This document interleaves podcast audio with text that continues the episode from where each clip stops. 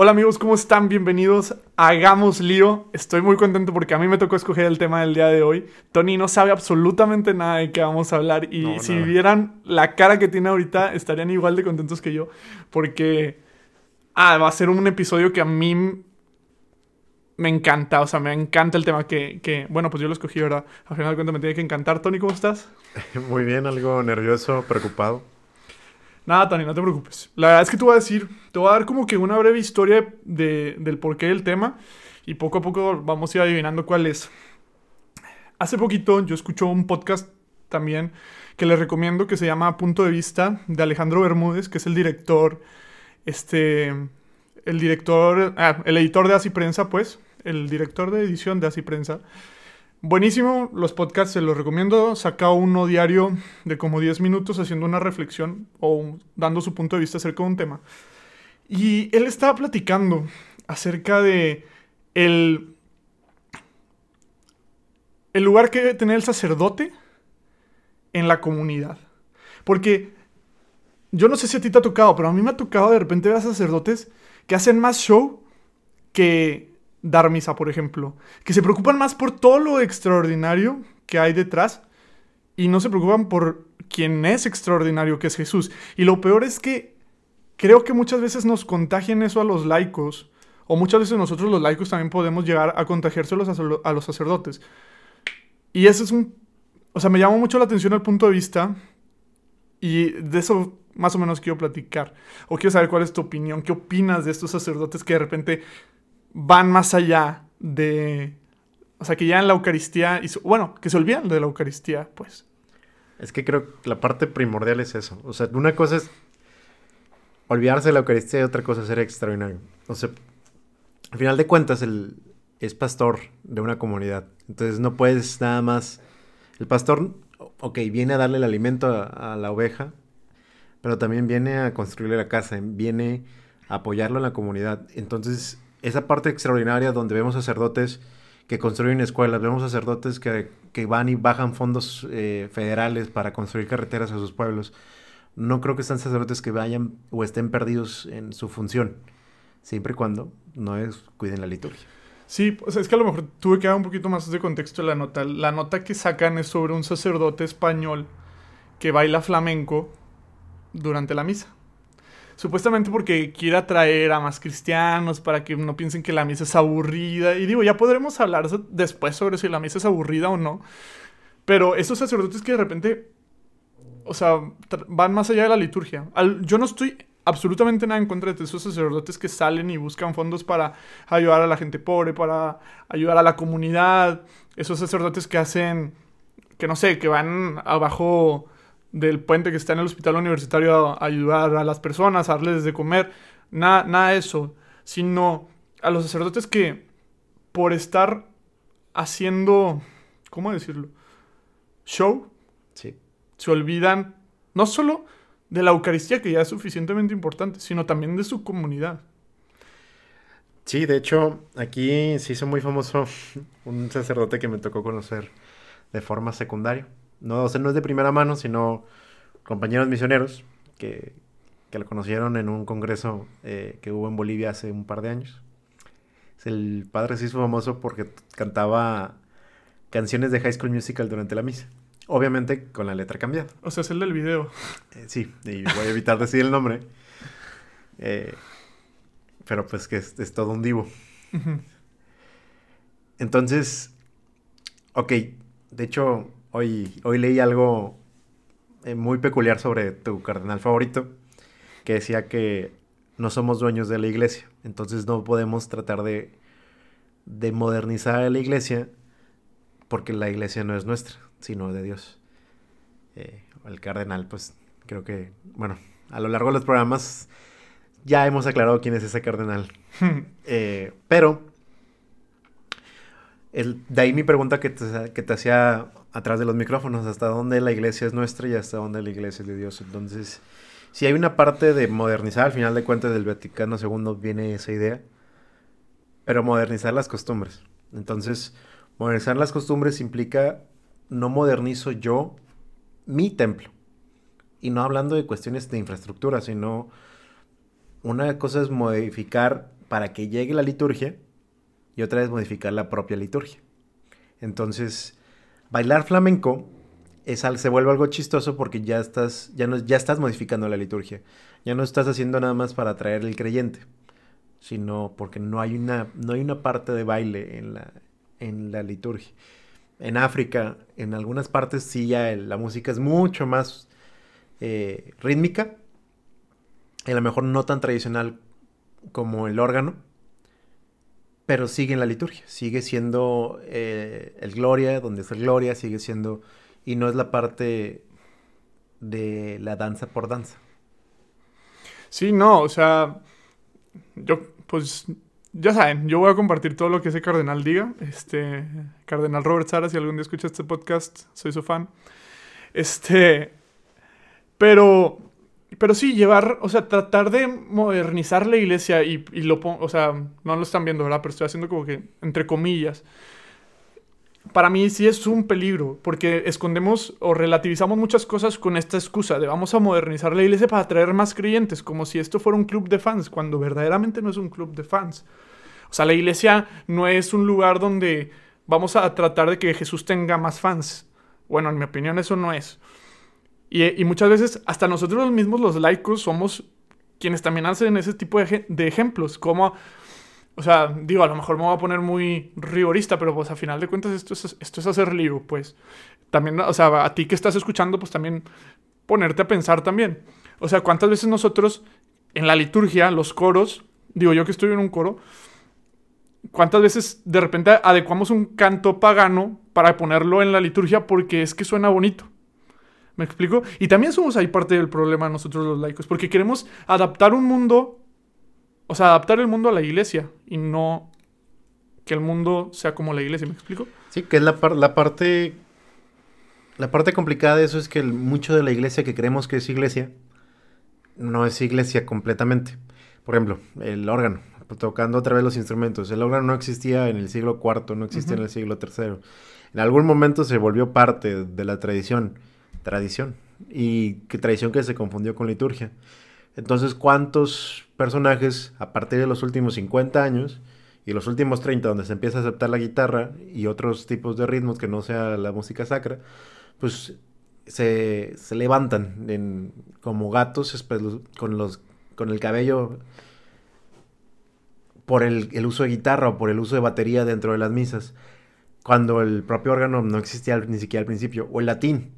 Las misas en latín, ¿cuántas personas? Ok, son muy bonitas y tienen un sentido muy profundo, pero el latín tampoco era parte de la tradición ni siquiera eh, cristiana, porque la tradición cristiana empezó en hebreo. Entonces, ¿dónde, estamos acostumbrados a una tradición eh, romana y no tradición cristiana? De que, hay, que hay que aprender a diferenciar esa parte donde la liturgia pues al final de cuentas, ¿cuál es la liturgia? Que es la palabra de Cristo. Sin tratar de no, te, no cambiarla. Y no cambiar la estructura de la misa porque tiene un sentido. Pero no cambiar la estructura de la misa no significa que no cambiemos la forma alrededor. Puedes cambiar eh, una mejor leche en un pastel a una leche distinta, siempre respetando la, receta. Ok, a lo mejor un cambio de leche a una leche de almendra te va a provocar un efecto distinto. Pero a lo mejor es que ese cambio no tiene que ser a leche de almendra, nada más puede ser de un cambio de marca a otra marca. Un ejemplo muy claro es, eh, hay una historia que me contaba mi antigua jefa sobre el gato en el palo. Ah, sí. Sí. bueno, ok. Se, puede, se puede, puede sonar mal, pero vamos a hacer lío. Ok. El gato en el palo se trata de una historia donde estaba una señora que siempre producía un soufflé. El soufflé, pues la típica imagen de caricatura donde se, se, pasa cualquier cosa y el soufflé se poncha, se baja en el horno y todo es por culpa de, de no haber cuidado el soufflé.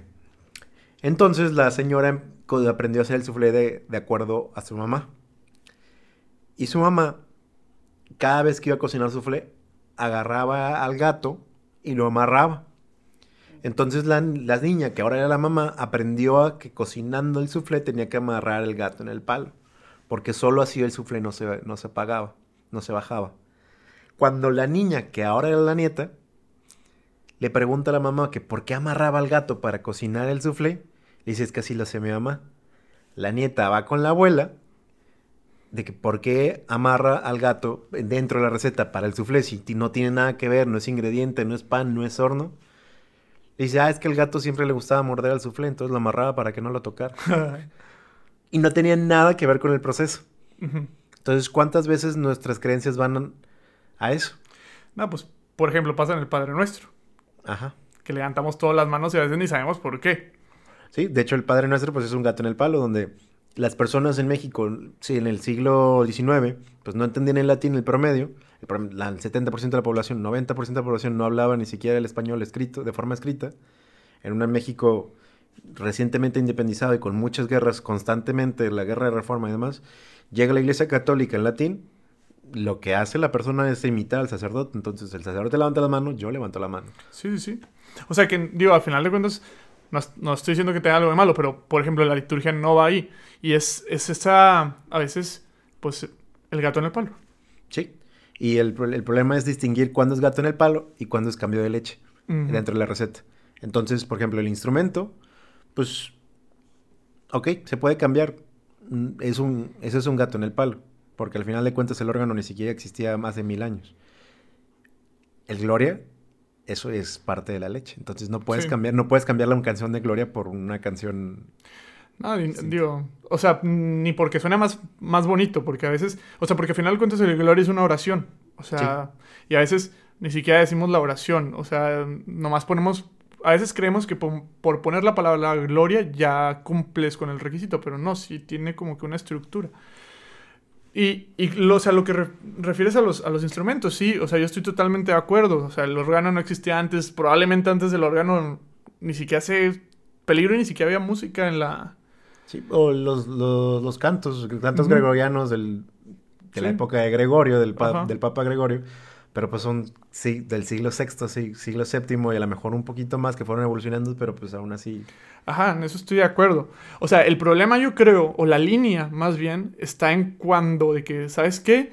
Pues es que a lo mejor no había órganos antes, entonces ahora voy a traer pues la guitarra eléctrica, la batería y voy a traer tantos instrumentos, tantos que voy a opacar a lo mejor lo que verdaderamente está pasando. O sea, yo creo que la línea está en que que de repente, o sea, por ejemplo, el sacerdote bailando flamenco. O sea, es esa línea de voy a traer más gente, no para que vean a Jesús, sino para que me vean a mí. Voy a meter más instrumentos al coro, instrumentos distintos, no para que vengan a ver a Jesús, sino para que nos vengan a escuchar a nosotros. ¿Me explico? Esa yo creo que es la línea. Bueno, una parte importante, por ejemplo, en el caso de los instrumentos es que la oración se divide de varias formas. Y una de las formas en las que se divide la, oración es la alabanza. La alabanza pues son los cantos.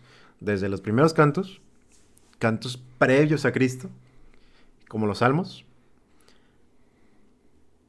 hasta los cantos actuales. Entonces, tenemos que entender que el exceso de instrumentos o la, gran cantidad de instrumentos tampoco opaca a Cristo siempre y cuando el uso de cada instrumento sea para alabanza.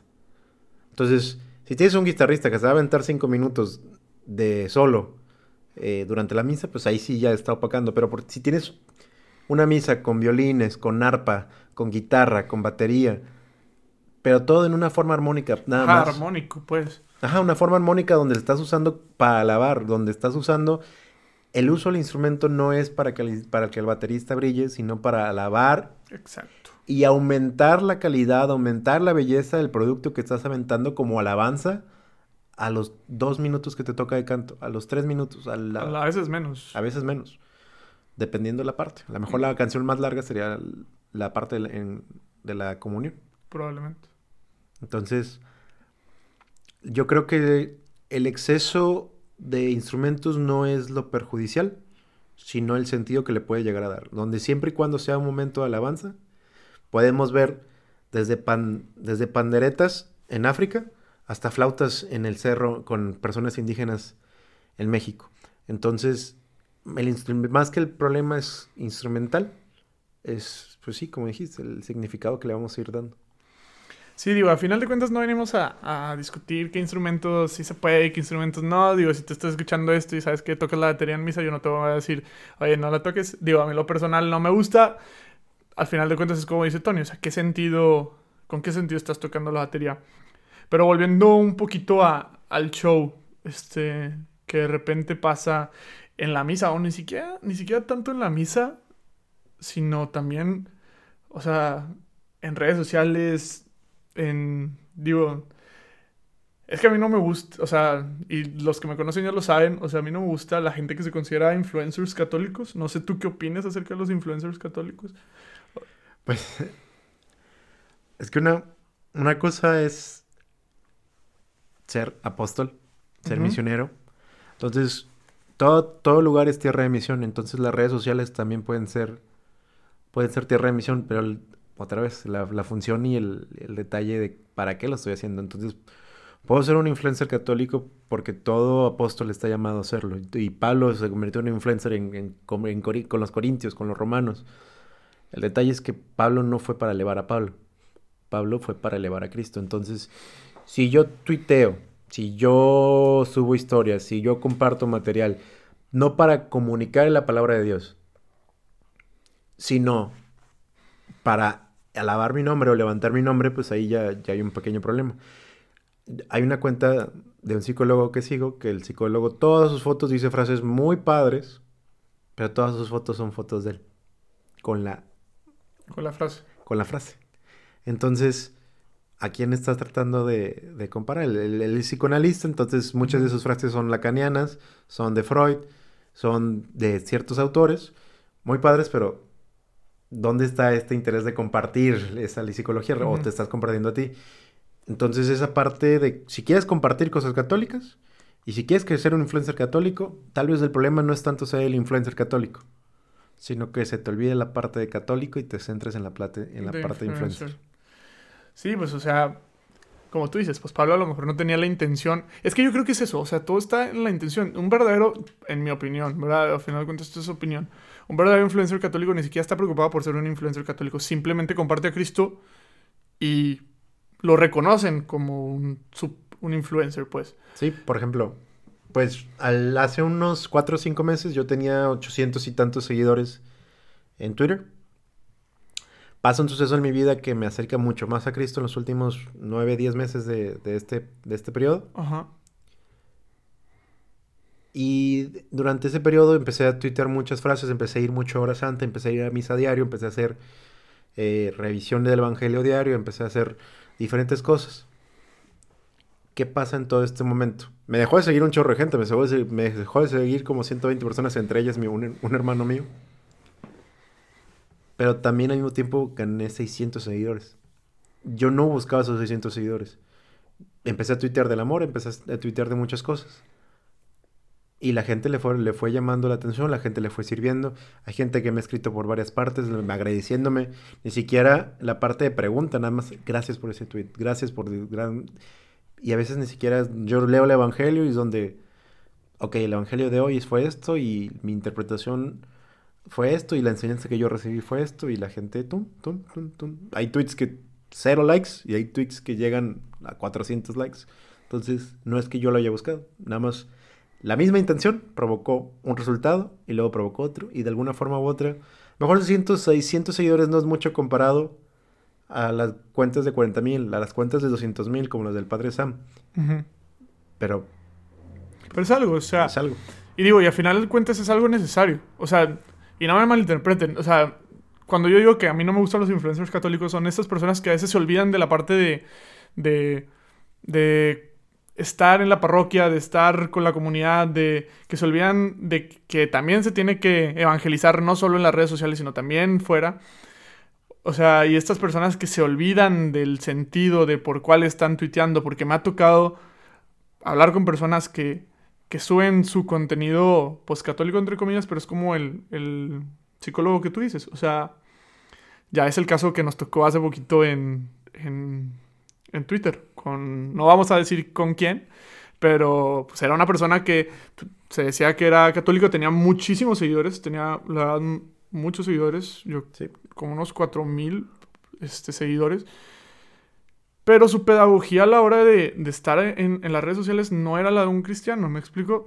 Entonces, es eso. Mm, y yo, y yo creo que sí se necesitan que ustedes que están escuchando esto vayan a las redes y comparten, compartan el mensaje de Jesús y que compartan todas estas cosas, porque a lo mejor también hay gente que ahorita nos está escuchando que dice, ay, es que esos tweets son bien tetos y es que... Pero a lo mejor ustedes tienen algo en la cabeza que es diferente y que puede llegar a esas personas que creen que esos tweets pueden ser tetos. Sí, también es recordar la función del plan de Dios, donde a lo mejor el plan de Dios en esta persona, ok, no me, no me hizo papa para llegarle a dos mil millones de católicos, pero me hizo ser católico en esta comunidad donde le voy a llegar a mil personas de San Jerónimo Cumbres, aquí en, aquí en Monterrey, o a lo mejor le voy a llegar 300 personas en mi universidad, en mi preparatoria. Entonces, al final de cuentas, Dios lo que quiere es llegar de todas partes y se, se va a servir de todos. Se sirvió de un cazador de cristianos como Pablo y se sirvió de un ingeniero químico como Francisco. Entonces, la parte de recordar eso, el... Y con lo que decías del, del caso, ok, no podemos ser completamente como Cristos, pero que se note el esfuerzo que estamos tratando de transformarnos a Cristo. Porque, ok, una persona que tiene depresión, la gente la podría criticar de por qué habla de salud mental si tiene depresión. Bueno, es una persona que está luchando, pero si es la persona que tiene depresión y aparte no lucha por salir de la depresión, ok, ahí sí te diría... ¿Dónde está la congruencia, pues? ¿Dónde está la congruencia? Y la, ese mismo caso con el católico. El católico puede estar tomando, puede salir, puede tener desfases, y no que tomarse malo, sino el exceso del alcohol donde quede embarrado en las calles. Y tú digas, ¿dónde está la congruencia? Si ese católico está tratando de dejar el vicio, ese, ese católico está tratando de reformar su vida para, en lugar del, en lugar del alcohol, ir a servir a aquel necesitado, aunque recaiga de vez en cuando, que se note esa congruencia de Cristo está trabajando en mí, Cristo está trabajando en mí, porque le estoy entregando mi vida a Cristo. Entonces no es tanto que no haya ausencia de mancha, sino que haya deseo de limpieza. Sí, o sea, y precisamente yo creo que por eso mucha gente critica pues al católico. O sea, y, y, digo critica porque yo en su momento también eso era lo que criticaba. O sea, veías, veías a un católico, este, que no sé, en, sus redes sociales ponían algunas cosas y no veías que en sus acciones fueran congruentes. No porque no porque no se equivocara, pero si no se equivocaba una vez y se volvió a equivocar y daba un ejemplo una vez, un mal ejemplo una vez y otra vez y otra vez y no, no veías como que esa congruencia, porque a final de cuentas, o sea, aquí nadie es perfecto. El único perfecto fue Jesús y María. Nosotros nos vamos a equivocar y nos vamos a equivocar, pero el chiste es que se note que te estás esforzando por cambiar. O sea, a final de cuentas, todos, todos tenemos pues, la cruz con la que cada quien carga. Pero el chiste es ver ese esfuerzo que la estás tratando de cargar y que no la estás dejando de lado y de repente nomás te volteas para decir, ah, Jesús es con ganas. ¿Me explico? Sí, y creo que de hecho es una de las grandes cruces de ser católico, donde la gente, tanto ateos como de otras religiones, te juzgan por ser católico, entonces no te juzgan por ser católico creyente, muchas veces te juzgan por esa falta de incongruencia. Entonces, una de las cosas más difíciles de ser católico es que por ser católico esperan que seas santo desde el momento en que estás viviendo. Cuando muchas veces la santificación llegó hasta el último momento de sus vidas. Y una vez leí a un sacerdote que decía, la santidad solo se da después de la muerte, porque Dios les permitió todos esos años para que la santidad finalmente llegara a su vida. Entonces tú puedes ver a San Francisco, puedes ver a San Agustín, puedes ver a San Luis Montfort y todos los años que vivieron fueron los que apenas alcanzaron para santificarse. Entonces, a mí me encanta cuando el Papa Francisco una vez comentó que sería muy interesante que no se leyera la vida del santo como santo, sino que se leyera la vida del, del santo como humano. Entender que, ok, San Agustín, una de las tres, cuatro cabezas más grandes de la Iglesia Católica, entender que también fue dueño de un prostíbulo, o entender que tuvo una madre que rezó por su conversión durante tantos años. Entonces, entender que la santidad del católico no es por el momento de ser católico, sino por, como diría, como diría San José María Escriba, sino por la acción de comenzar y recomenzar, recomenzar y recomenzar. Todos los días recomienzo, recomienzo, recomienzo. Y no recomienzo de que, ay, voy a dejar atrás a una persona. No recomienzo de que, ay, voy a dejar atrás una situación. Sino recomienzo en mi alcanzar el cielo, el alcanzar la felicidad, el alcanzar que la felicidad, pues al final de cuentas es la voluntad de Dios en mi vida. Entonces, no, no es recomenzar al aire o con situaciones, porque luego podemos usar esa frase de que, ay, voy a recomenzar porque me equivoqué con esta persona y voy a recomenzar mi vida a partir de esa persona para un siguiente camino. Puedes recomenzar con la misma persona y puedes recomenzar sobre la misma situación. Nada más que el comienzo sea esta vez más santo que el, que el comienzo pasado, aunque sea la misma situación y aunque sea con la misma persona. Sí, no, yo, o sea, yo estoy totalmente de acuerdo y sobre todo en esa parte que dices, o sea, que el mundo espera que seas santo desde el principio. O sea, y tú lo puedes, o sea, puedes dar testimonio de eso, yo también. O sea, cuando tú no eres católico y ves a la gente en la iglesia, tú esperas que sea toda gente buena. Y no, o sea, cuando entras te das cuenta que es gente que se está esforzando por ser buena. El detalle es que también hay mucha gente que ni siquiera se está esforzando por ser buena, que está ahí, como decía el... Me gustaba mucho el padre Sergio, que estaba aquí antes en, la comunidad. Él decía que eran cristianos calientabancas. O sea, y, y haciéndola, o sea, o sea, digo, yo no voy a decir quién es calientabanca o no, ustedes, cada quien puede discernir en qué momentos es cual calientabanca o no, pero, pero es cierto, o sea, y yo creo que es ahí donde viene la crítica hacia los católicos. O sea, de esas personas que vienen, se sientan el domingo y no hacen entre semana un esfuerzo por santificarse. Que a lo mejor te a equivocar, pues vemos la historia de los santos. Por eso a mí me gusta cuando el Papa Francisco era en la Jornada Mundial de la Juventud, que no fui, pero lo vi por la tele, que dice que la influencer católica, la primera influencer católica fue la Virgen María. Y a mí me gusta ver a los santos como influencers católicos, como gente que, que realmente lo logró o lo está logrando. Y a través de, de su testimonio podemos ver que nosotros también lo podemos lograr. Entonces, si tú ves la vida de los santos, lo que me encanta ver es que también se cayeron, también se equivocaron, pero se esforzaban por eso. Y yo creo que si, si nosotros echáramos más ganas, tantito, tantito más de ganas, podríamos cambiar la perspectiva de muchas personas que no creen en esto. Porque es que yo creo que no es que no crean en Jesús, yo creo que verdaderamente hay muchísimas personas que se dicen ateas y sí creen en Jesús y sí creen en Dios. Pero luego es donde nace esta frase famosa de que creo en Dios, pero no, creo en la iglesia. Y es ahí el peligro. Sí, de hecho, pues es que la, gente, la mayoría de la gente que cree en Dios pero no cree en la iglesia es porque no entiende realmente la concepción de lo que es la iglesia.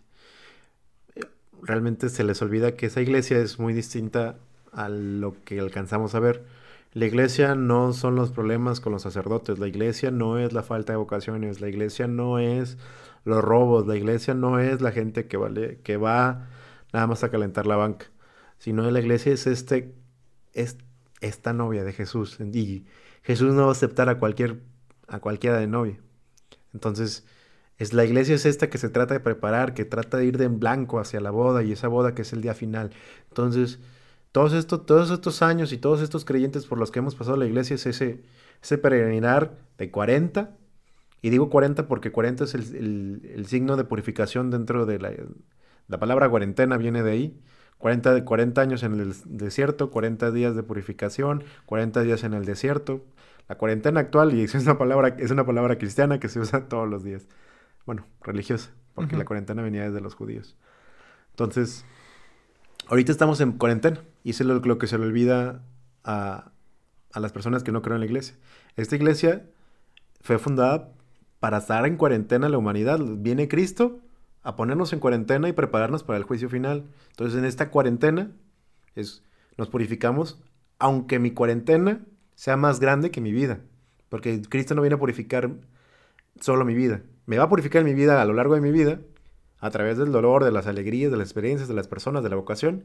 Pero aparte viene a purificar toda la humanidad. Porque ya no lo va a hacer con una inundación como se hizo hace muchos años, sino ahora a través de un ejemplo. Exactamente, a través de un ejemplo. O sea, es que a final de cuentas es eso, o sea, el ejemplo que damos a las demás personas. Veamos este sacerdote, el sacerdote que hablábamos al principio, bailando flamengo. Yo creo que se necesitan más sacerdotes que den testimonio y den su ejemplo detrás del altar cargando a Jesús que delante del altar bailando flamenco. Más sacerdotes a, las, a verdad verdaderamente le creas. O sea, porque está bien. O sea, puedes bailar flamenco en España. Y dices, ah, no, pues van a venir más fieles. Pero Alejandro Bermúdez hace una crítica impresionante. Y creo que ya te lo había platicado. Le dice, le dice al, a un sacerdote joven que una vez entrevistó, platicando de esto mismo. Le dice, pues si tú quieres que venga más gente a la iglesia, pues da una misa desnudo. Porque a final de cuentas es eso. O sea, nosotros no queremos que, esté, que sea un club de fans y que esté llena la parroquia por show. Sino queremos gente que reconozca y que quiera pasar por esta cuarentena con nosotros para llegar al final de su vida purificado. Reconociendo que, así como la persona que no se acerca a la iglesia es igual que yo, o sea, igual en el sentido que yo también me equivoco, tú también te equivocas, vamos a echarle juntos ganas. Sí. ¿Te acuerdas de este santo mártir mexicano? San José Sánchez del Río. Así es. ¿Te acuerdas una de sus frases más grandes? ¿Nunca fue más fácil ganarse el cielo? Nunca fue más, más fácil ganarse el cielo. ¿Por qué crees esa frase? Ay, pues, o sea, pues en contexto, pues fue cuando empezó la guerra cristera, su mamá no lo quería dejar de ir, entonces él dice a su mamá, nunca fue más fácil ganarse el cielo. O sea... ¿Por qué? Pues porque ibas a morir por Cristo, o sea, ibas a entregar todo por Cristo, literal. Sí, le tocó vivir una época en la que ahorita es un poco más complicado demostrar ese amor a Cristo. Es un poco más complicado esa, esa vocación a él le tocó vivir en esa época en la que el ejemplo era parte del cotidiano. diariamente te podías convertir en un apóstol. Diariamente podrías ser un Pedro, diariamente podrías ser un Santiago. Y dentro de México y dentro de las calles de Guadalajara, Guanajuato, Sinaloa, Nayarit, donde se vivió toda la, gran parte de la guerra cristera. Entonces, ese mismo ejemplo que dio este santo mexicano es el mismo ejemplo que podemos dar todos los días en cualquier comunidad. Mm, para demostrar que la iglesia está en cuarentena y que como personas en cuarentena se apoyan entre ellas mismas. Sí, o sea, y, y, tan, y tan es así que también, otra vez, así prensa, así prensa, te, estoy dando toda la promoción que necesitas aquí en la comunidad de Monterrey. Este, nada, sí, sigan así prensa, muy buenas noticias. Este, así prensa sacó también otra noticia en un país de África, no recuerdo bien y no les voy a decir dónde es porque no tengo la nota aquí a la mano, pero era un país de África donde un grupo radical musulmán entraron a una, a una universidad católica y mataron a 16 personas que decían creer en Cristo. Entonces, a mí, me, a mí me conmovió bastante porque yo me pregunté, o sea, yo, si a mí ahorita entraban a mi universidad y dijeran, ¿quién es católico? Si yo tuviera el valor que tuvieron ellos para, para decir que sí. Y yo creo que precisamente por eso digo, no estoy diciendo que tenemos que estar en una guerra para creer en Cristo y demostrar esto, pero nosotros como estamos en Occidente y vivimos de una manera más cómoda, donde de alguna otra manera no se te exige tanto como a los cristeros hace ni siquiera 100 años, o sea... Bueno, ya mero. Ya menos 100 años. 93 años ahorita. Sí, pero, o sea, ni siquiera 100 años pues. O sea, donde no hay una verdadera exigencia, entonces dices, pues, ¿sabes qué? Pues Jesús, voy a hacer, voy a estar contigo aquí ahorita un ratito y luego vengo mm, cuando te necesite. Y es ahí donde caemos otra vez en el... donde está el testimonio, donde está el sentido del por qué hago las cosas. Porque al final de cuentas todo esto que hemos venido platicando es el sentido de por qué hago las cosas. Porque si tú le das, si tú haces las cosas con un sentido, o sea, el sentido es la santidad, se nota. A cuando los haces nomás por quedar bien o por socialito o por cualquier otra cosa. Sí, normalmente cuando el sentido va conectado a, a una función, no solo se nota, sino que reconoces a la persona con un, con un destello distinto. O sea, sabes que esa persona lo está haciendo, incluso sea creyente o no. O sea, tú ves a la gente que está investigando en África, que está trabajando con UNICEF, que está trabajando con la ONU, que está trabajando con Médicos Sin Fronteras, aunque no sean creyentes, notas esa congruencia al mensaje donde lo está haciendo, no por el dinero, no por la experiencia, no por viajar, sino por esa parte de servir. Y al final de cuentas, Cristo es lo que vino a hacer. Cristo vino a servir y servir desde el momento en que nació hasta el momento que murió. con su propia muerte siendo una función de servicio.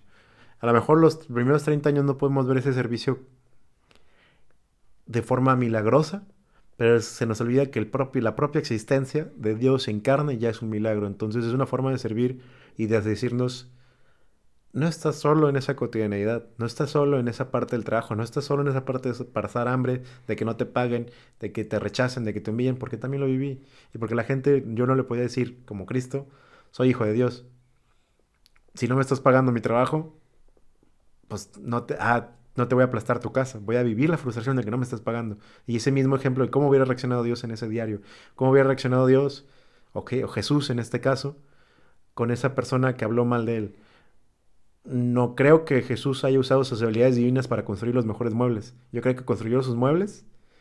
Cuando se habla de Jesús, se habla como Jesús el carpintero, Jesús el, el hijo del carpintero. Entonces sí trabajó el carpintero y no creo que haya usado sus habilidades divinas para producir los mejores muebles. Sí, o sea, no tronaba los dedos y ya, muebles. Sí, usaba sus habilidades humanas y seguramente alguno que otro trabajo le quedó mal.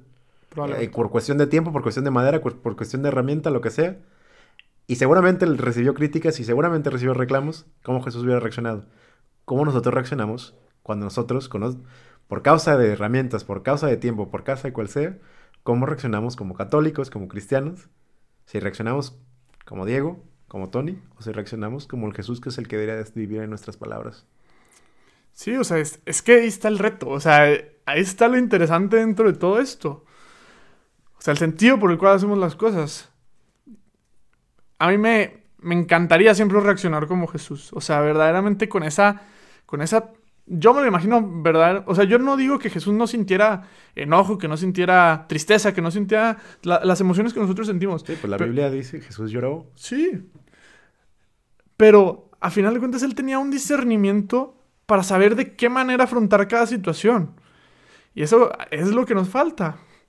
O sea, tener ese discernimiento de, ok, tengo que tranquilizarme, porque a final de cuentas no es, o sea, no es cualquier cosa decir que eres católico. Estás, cuando tú dices soy católico, estás hablando, o la gente va a pensar que estás hablando por toda la iglesia y un error tuyo va a repercutir en alguien que a lo mejor está dudando si creer o no. ¿Cuántas personas dentro de la iglesia o que se han querido acercar se han ido por un maltrato?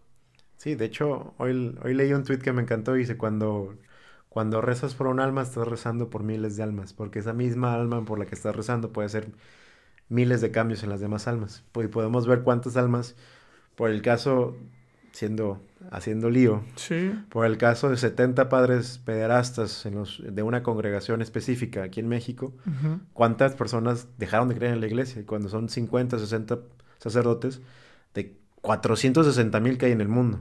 Entonces, 70 sacerdotes no justifican esa, esa parte y no es minimizable. No. Pero son 70 casos de 466 mil sacerdotes que hay en el mundo. Entonces, es muy triste que por 70 personas que cayeron y hicieron cosas que no deberían, pues se manche toda una institución que tanto le da al mundo. Y lo mismo con nosotros. Esa parte de ser católico y ser representante todo el tiempo de algo que tiene dos mil años de historia y aparte tiene un Dios en tu nombre. Sí, porque siempre, además siempre le damos esa chamba como que a los sacerdotes, siempre es como que, ah, bueno, es que el sacerdote está bailando flamencanzo enfrente, entonces él es el que tiene que ser el ejemplo de Cristo y no. Tú, o sea, nosotros como laicos también tenemos esa responsabilidad. O sea, yo me he puesto a reflexionar, ¿cuántas personas por mi culpa se han alejado de la iglesia? Porque a lo mejor no supe explicar bien las cosas, porque a lo mejor reaccioné mal, porque a lo mejor en algún momento fue incongruente. ¿Cuántas personas no, o sea, no pude rescatar? Digo, no me voy a estar este culpabilizando, ajá, culpabilizando, ajá, martirizando toda la vida de que ah, dejé ir a tantas personas, pero sí me voy a poner a trabajar para que todas las demás personas que vayan a, a cruzarse en mi camino pues sí vayan, sí se sumen a esto que es la iglesia, gente que se esfuerza todos los días por llegar y parecerse más a Cristo. Sí, o sea, creo que al final de cuentas la historia es la historia de nuestra vida va a ser una balanza. Yo no sé cómo Dios nos juzga al final, pero siento que más que en acciones o a lo mejor sin acciones, pero siento que al final también va a haber una parte de balanza. Bueno, tus acciones provocaron que estas personas dejaran de creer en el amor, que dejaran de creer en la iglesia, que dejaran de creer en Cristo. pero que la balanza de las personas que sí creyeron sea más. Porque Dios se va a encargar de que estas personas se reencuentren con Dios a partir de otras personas. Pero estas personas que también dependían que fuera más de ti. Que sea un lado positivo hacia lo que tú hiciste. Aunque haya una parte negativa, que tu balanza positiva sea más fuerte. Y en cuanto al otro que decías, yo siento que también parecerse a Cristo es un doble discernimiento. No solo el discernimiento de cómo debo actuar, sino el discernimiento de recordarme siempre que la otra persona es humana. Y entre más humana la reconozca, con más amor la puedo tratar. Y dejar de pensar que es personal, que su miedo, que su duda, que su enojo, que su pull away en inglés, que me está aventando, que me está sacando de su vida, no es ni, ni causa ni consecuencia de mi reacción. Entonces no solo es el discernir como Jesús en cómo actúo, sino el discernir como Jesús en cómo te entiendo. Si tú te alejas de la iglesia, yo siendo Dios, entender que es porque tienes miedo y no entender que porque yo estoy haciendo algo mal. Y no solo entender en que yo no te voy a aplastar, yo no me voy a enojar, sino también ese doble discernimiento, voy a responderte con amor, voy a dejarte libre, voy a dejar hacer las cosas y voy a desearte la paz que Cristo siempre deseó. Sí, o sea, es que se dice bien fácil, ¿verdad? Pero, pero, o sea, entendemos que es un camino complicado. Y si tú estás escuchando esto ahorita y dices, oye, es que ¿cómo le voy a hacer? O sea, tranquilo, tampoco es de un día para otro. O sea, este es un caminar y es un caminar y es un caerte y es un levantarte y es un me equivoqué, pero lo voy a volver a intentar y voy a tratar de ser una mejor persona. Todos los días intentarlo.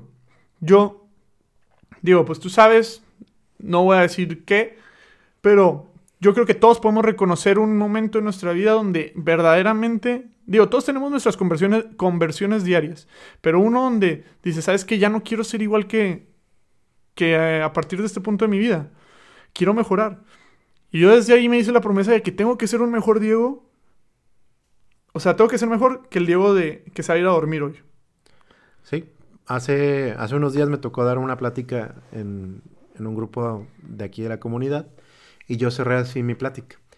Algo que a mí me encanta, que me lo dijo eh, el padre Alejandro Beltrán, y estuvimos platicando casi una hora sobre el respecto, como la santidad no es perfección.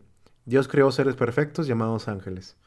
Pero a los humanos no los hizo perfectos porque no quería perfectos, porque si no, no hubiera una parte de trabajar y no, no hubiera parte, una parte de amor que tuviéramos que, que tener que trabajar. Entonces, yo cerré la plática con eso, donde la santidad no es perfección, sino entre más humanos, más santos, porque la santidad simplemente significa ser la mejor versión de nuestra humanidad y entender que Diego siempre será Diego y Tony siempre será Tony. Y que crecer no significa cambiar, porque muchas veces entendemos que crecer es cambiar y que las personas sí cambian, pero ese cambio no significa que yo esté dando un giro de 180 grados a mi vida. Simplemente que me estoy desprendiendo y que estoy mejorando más que creciendo. Estoy mejorando en ser un mejor Diego, un mejor Tony de lo que fui. Pero no porque antes sea una forma distinta, sino porque yo ya estaba llamado a ser este Tony y yo no estaba poniendo mi voluntad ni mi esfuerzo para llegar a ser ese Tony. Pero no significa que esté cambiando 180 grados a cada rato y me esté convirtiendo en 35 personalidades. Sigo siendo Tony, pero cada, tiempo, cada momento me voy santificando en ese sentido santificador de ser la mejor versión de Tony. No lo pudiste haber dicho mejor. O sea, es descubrirte. O sea, yo, yo hace poquito también tuiteé, o sea, Jesús me enseñó quién era yo realmente. Cada, cada día que estoy en este camino y cada que me equivoco y cada que me vuelvo a levantar, me doy cuenta quién realmente soy. Y ese, ese es ir descubriendo. Y ahora, si tú que estás escuchando esto dices, ¿sabes qué? Es que yo ya fallé, yo me equivoqué, ¿cómo le hago para arreglarlo? Oye, pues si tienes la posibilidad de, si dañaste a alguien, pues de solucionarlo con y enmendar tu error, pues hazlo. Y si no, pues está también la oración y esfuérzate por tener un, o sea, por ser un testimonio para que si algún día te vuelves a topar a esa persona o vuelves a estar en alguna de esas situaciones, pues puedas tomar la decisión adecuada. Tony, ¿algo que quieras decir para cerrar, para ir cerrando?